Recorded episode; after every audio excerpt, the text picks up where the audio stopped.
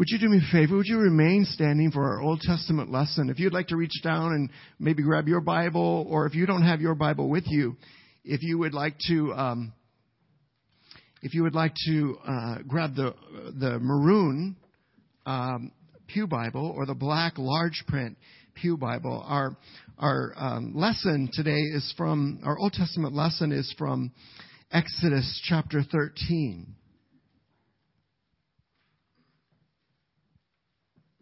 Exodus, so Genesis is the first, is the first book there.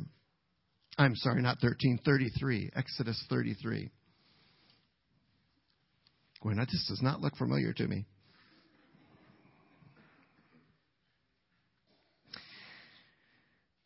Uh, turn with me, uh, if, if you're on the, uh, the Maroon Pew Bible, it's on page 73 of the Maroon Pew Bibles. Beginning around verse 12. Moses has had this amazing experience uh, with the Lord, this revelation of God's purpose for his life. And he's having a conversation with the Lord. And he says, Moses said to the Lord in verse 12, See, you say to me, Bring up this people, but you have not let me know whom you will send with me.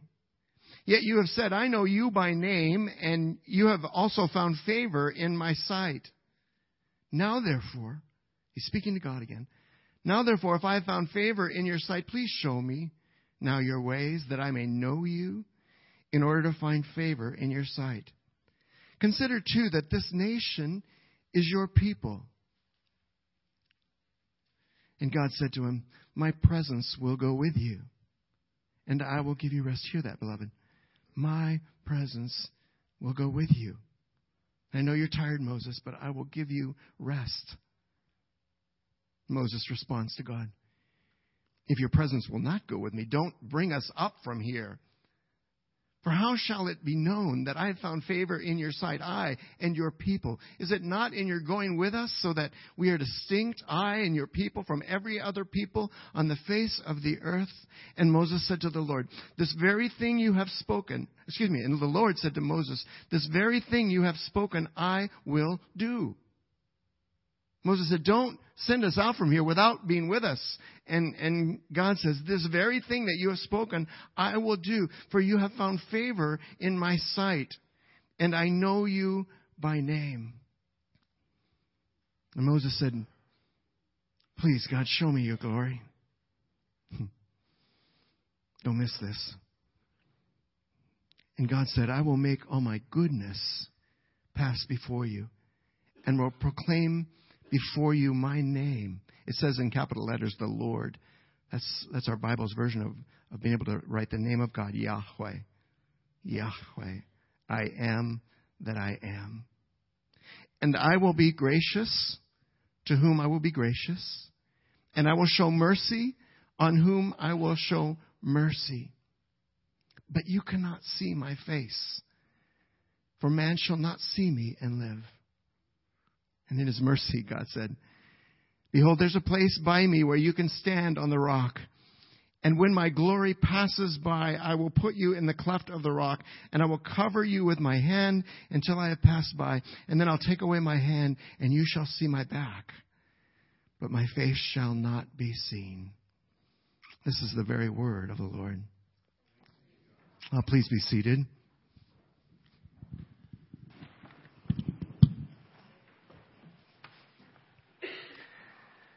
Goodness.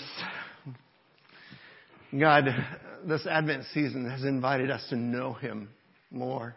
Did you catch that? He said, Moses said, God, I want to see your glory. And I don't know about you, but, but I suffer from that same temptation, that same desire. It's hard for me to see God in the simple things, in the little things, and I want to see Him in the great and glorious things. And did you, did you see God's response? I'm not going to show you my glory. You can't handle it, Moses. And I think that he says the same thing to me. I would love to do that, Dave, but you can't handle it. And so instead, did you catch that? Instead, I'm going to show you my goodness. I'm going to show you my goodness. Because you can handle that.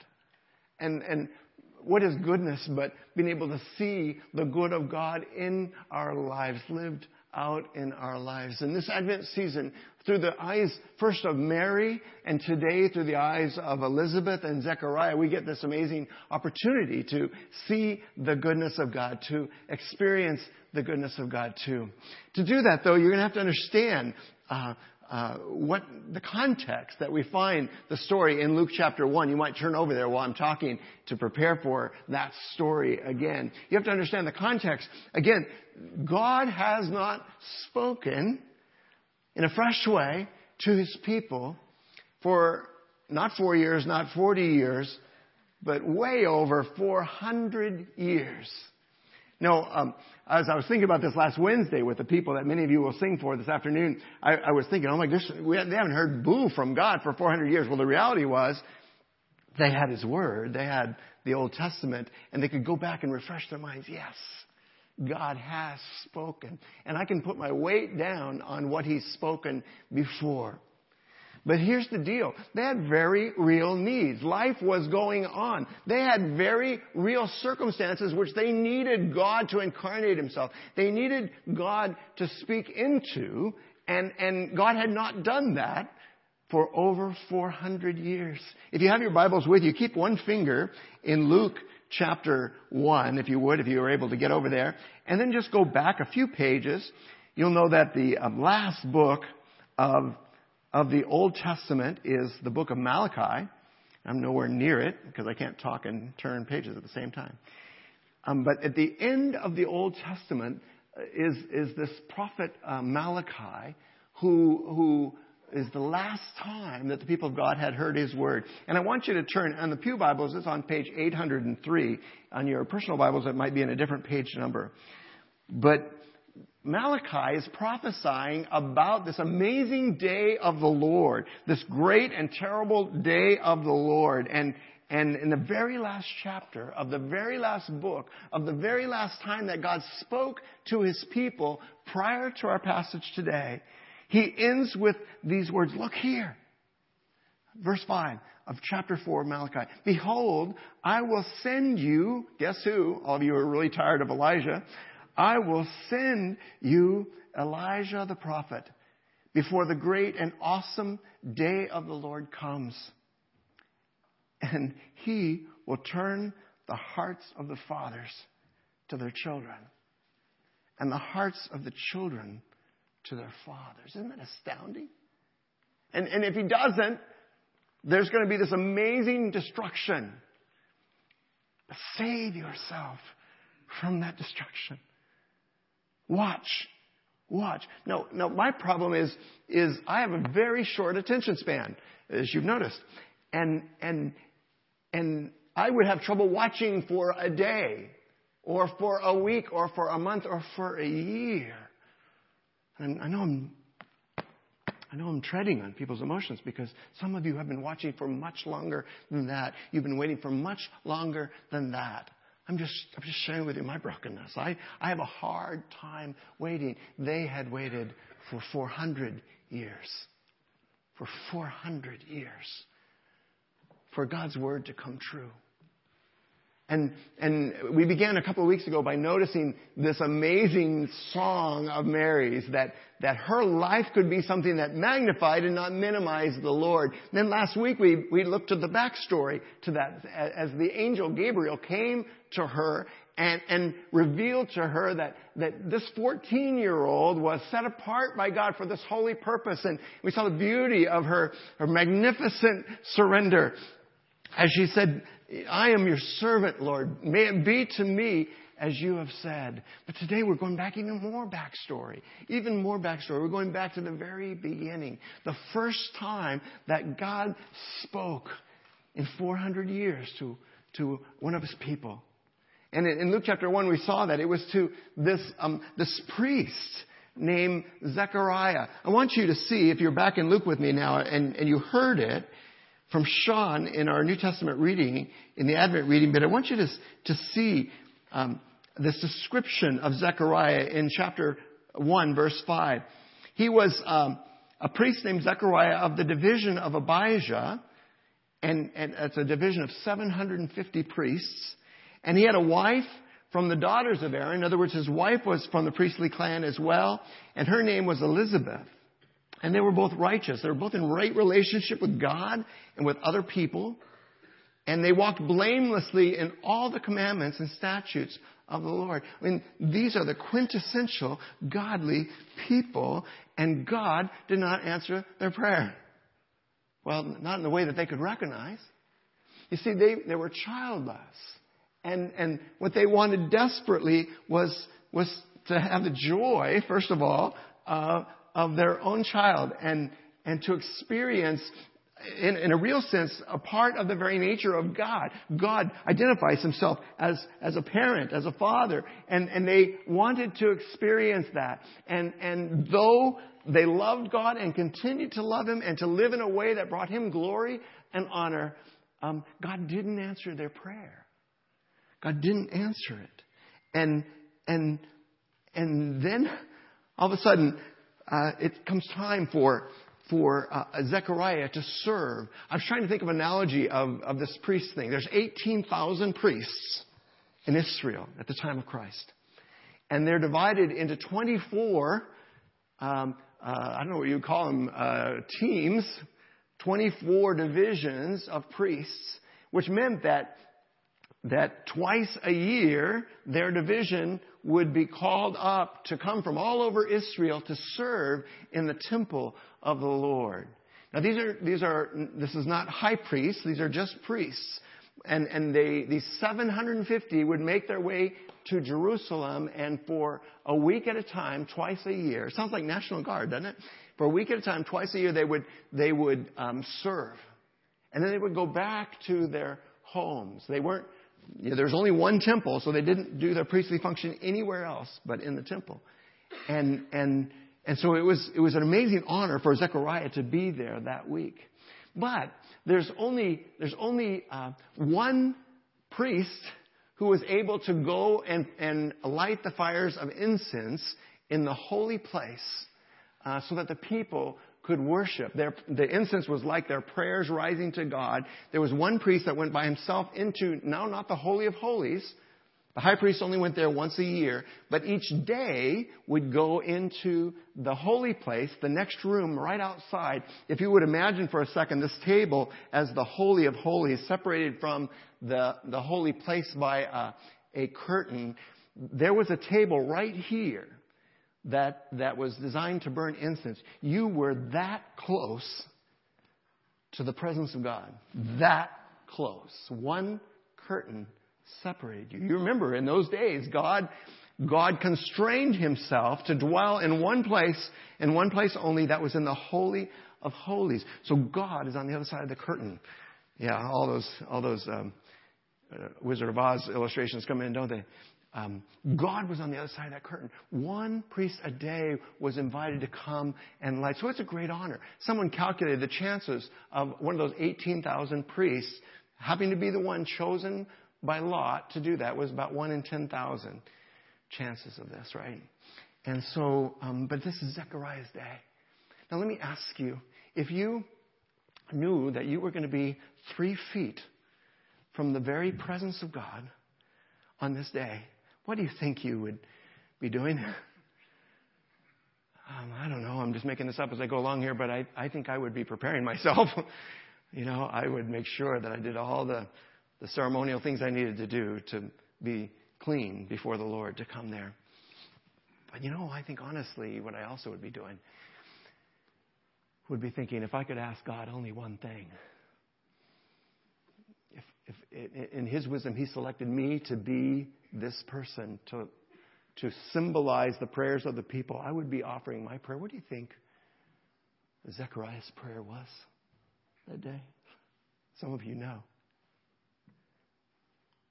God, I have, I have no children. Who's going to take care of me, God, in my old age? Who, who will I get to hold on my knee and and teach about you, God. I think, I think I'd be asking him those things. God, why? I've tried, God, to live my life in a way that brought honor and glory to you. I'm asking you, God, for upwards of 30, 40, 50 years. It's one simple thing. Don't you think? Don't you think that you would be asking that? I don't think I'm too far out on a limb. I go out on a lot of limbs, but I don't think I'm too far out on a limb to say that that's what he's praying. Because did you see the angel's answer? I know it went by really fast in the middle of that ceremony. But the angel said, Zechariah, I want you to know that the Lord has heard your prayer. And your wife Elizabeth will conceive and bear a child. And and you you're going to call him God is gracious. That's what you're going to call him. I mean, that doesn't work very well, right? Try that. Try that when you go outside for lunch today. God is gracious. Come on home now. It's time for lunch. It doesn't roll off the tongue, doesn't it? The reason it doesn't is because that name translates into the name, guess what? John. John. God said, Zechariah, know that, that you thought that I wasn't listening all that time. But I was listening. I was listening. God has heard your cry. And, and the answer is worth waiting for, right? Because who was this child going to be?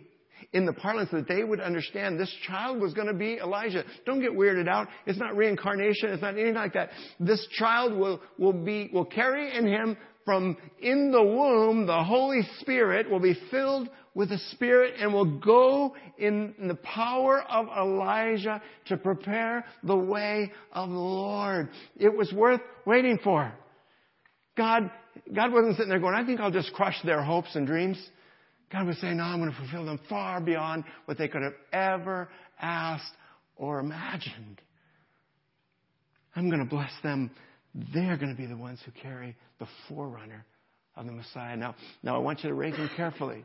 the, the, the vows that they describe are Nazarite vows, where people set them apart for God's holy purpose.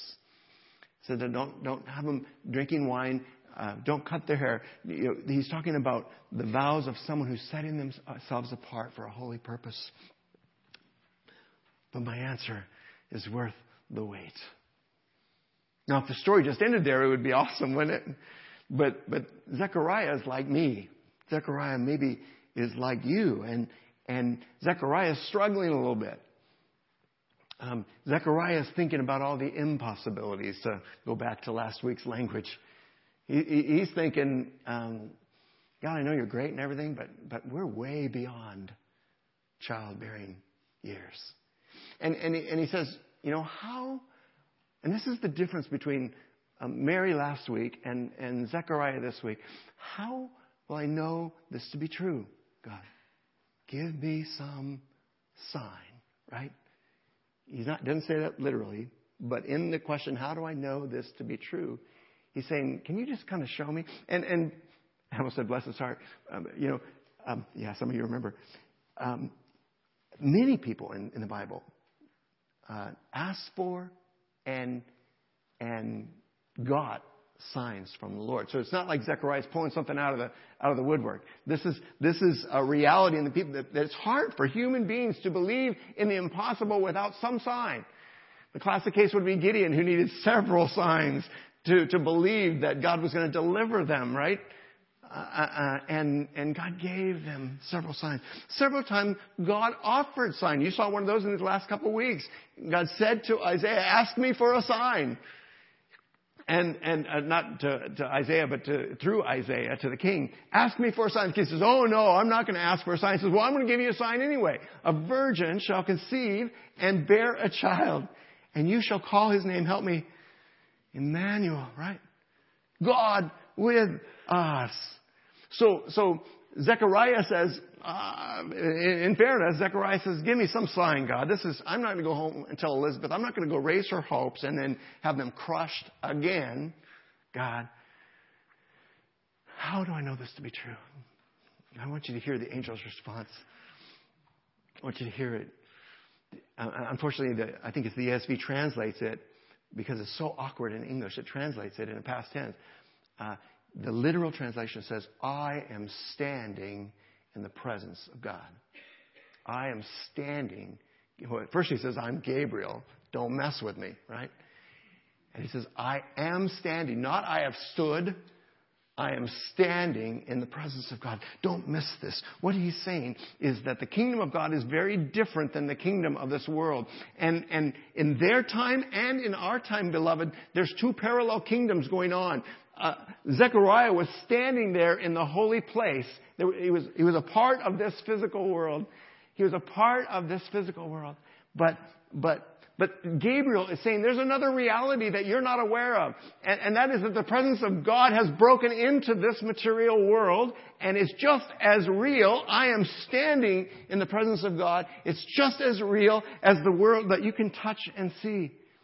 There are, there are two kingdoms going on here, Zechariah. But because you needed a sign, I'm going to give you a sign. You're not going to speak again until this baby is born. Think that was a sign? He says, This isn't a problem. I can. Some of you are hoping for that sign right now. Shame on you. Shame on you. Yeah, he couldn't. So he comes out from the holy place, and the people have all been waiting. They're anxiously waiting because as soon as the priest comes out, they can go in. This is not the Holy of Holies. This is the, the holy place just outside that. And they, they are welcome to go in there after the priest has lit the fires of incense and they're waiting and they see something is dramatically different here. And, and, and they realize that he has seen some epiphany. He has seen, he's experienced something that he can't put into words. Now, fast forward with me for a second. We'll pick up the last of the story and I'll try and draw a couple of faith lessons from it.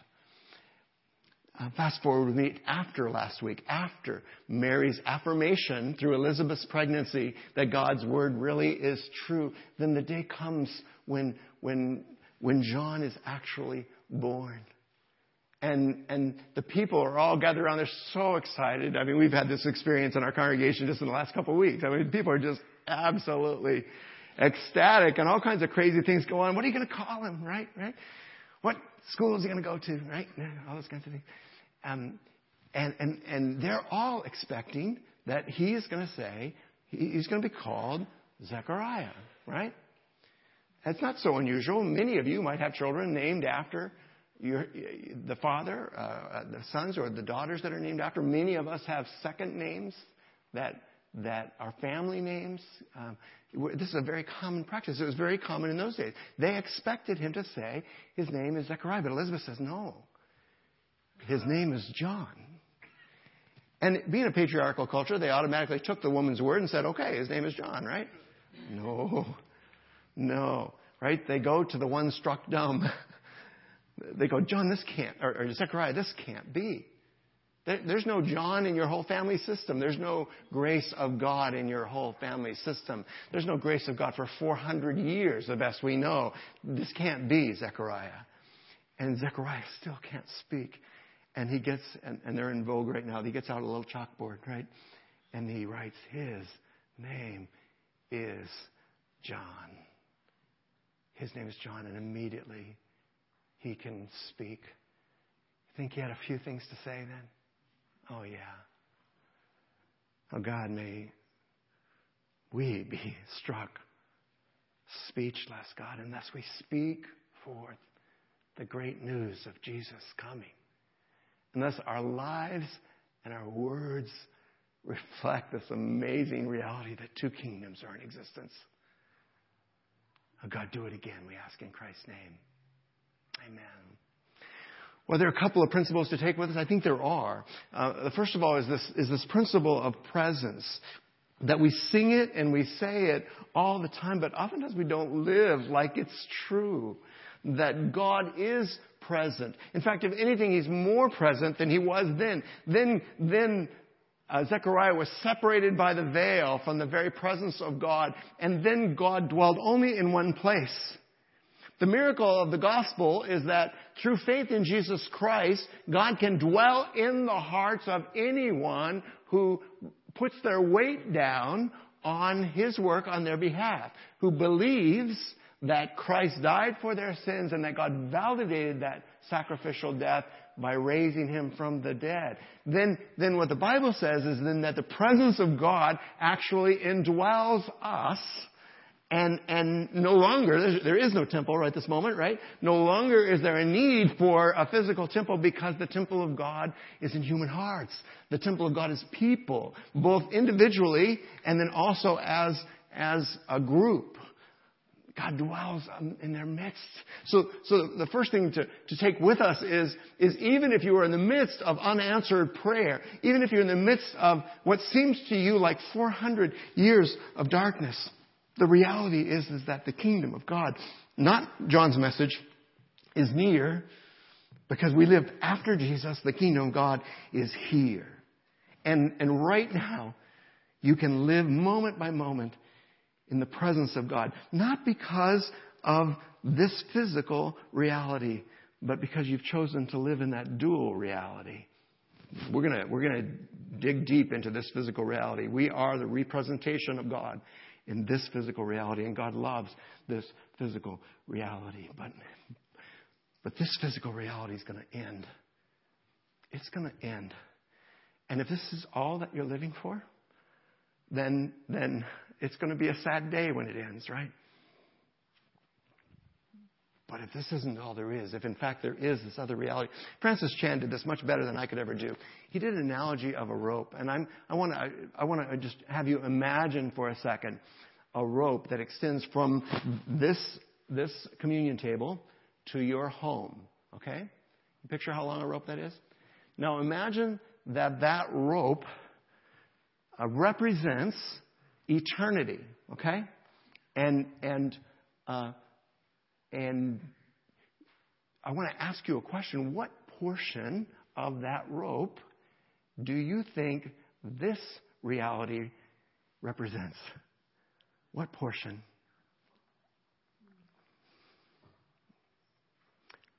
Probably thinner than a pencil line on the rope, right? I mean, and every analogy breaks down at some point, but this world, this life is such a small portion of eternity that if you're living for this, it's tragic. It's tragic because there's so much more out there. Now imagine for a second that, that because it's so hard to see that, but imagine for a second, you're still picturing that rope to your house? Imagine that, that this portion of life represented two inches of that, right? Can you picture that two inches? What are you going to live for? Are you going to live for that two inches? Or are you going to live for the length of the rope? Now, I'm not, I don't want to tread on, on your emotions because in that two inches, there's a lot of heartache. In that two inches, there's a lot of need. And God cares about the two inches. But He doesn't want us to live for it. God is with us, beloved. He's present right now, right here. And, and He does hear your cry. But He doesn't want you to live for this world. He wants you to live for that one. And to show you how to do that. He gave grace in the form of John to prepare us. Remember, John's message was repentance for the forgiveness of sins. He, he sent John to prepare the way. But he sent him to prepare the way for God in the flesh. He sent him to prepare the way for Christ. Has Christ been born in you? You can have a thousand Christmases, and they would all be meaningless if you never received the gift of Christ for you. But holy beyond that, Christ didn't just be born only for you. God had a purpose for John while he was still in his mother's womb. It wasn't just, as we saw last week, that he could affirm uh, Christ in Mary, right? That was a part of it. But God had a wholly greater purpose. And in fact, uh, Gabriel said, this guy's life is going to be great. Jesus validated it later. He said, there's no greater man on earth than John the Baptist. Right? And do you remember what he said? But John's going to be least in the kingdom of God. You are going to do greater things than either John or even Jesus did in the flesh. Jesus said that. God has got ministry for us, beloved. He's got work for us. Whether it's in Tokyo, or I think I saw El Salvador back over there. Yeah. And um, great to have you with us, Christy. Christy, one of our missionaries to El Salvador, is with us. She's going to be with us this afternoon at the, at the meal. Um, wherever it is, God has got work for you. He's not done. Let your soul magnify the Lord. Let your spirit rejoice in this reality that God has heard and God has responded. And then, then let's embrace these few millimeters of existence that we have on this earth as part of God's sovereign plan and help as many as possible experience eternity. Amen? Pray with me, would you? Thank you so much, God, for your word. Thank you that, that it's real, it's historical. These are real people in real time. But God, thank you especially that these real people point us to something even greater. If it's possible, God, I, I, just rejoice to see these children singing. There's so much hope, so much promise represented in their lives. I rejoice, but, but God, there's so much more. There's so much more for us. Who are we, God, that, that you would think about us, that you would include us like Zechariah and Elizabeth, like Joseph and Mary, that you would include us in your sovereign plan. As the psalmist said in 139, who are we that you'd be mindful of us, God? But you are. Thank you for hearing our cry. Lord Jesus, thank you for granting us that mustard seed of faith to believe the good news today. Thank you for choosing to use broken vessels like these to carry so great a treasure of the gospel of Christmas to a world that so desperately needs it. Be glorified in us, we ask in Jesus' name. Amen.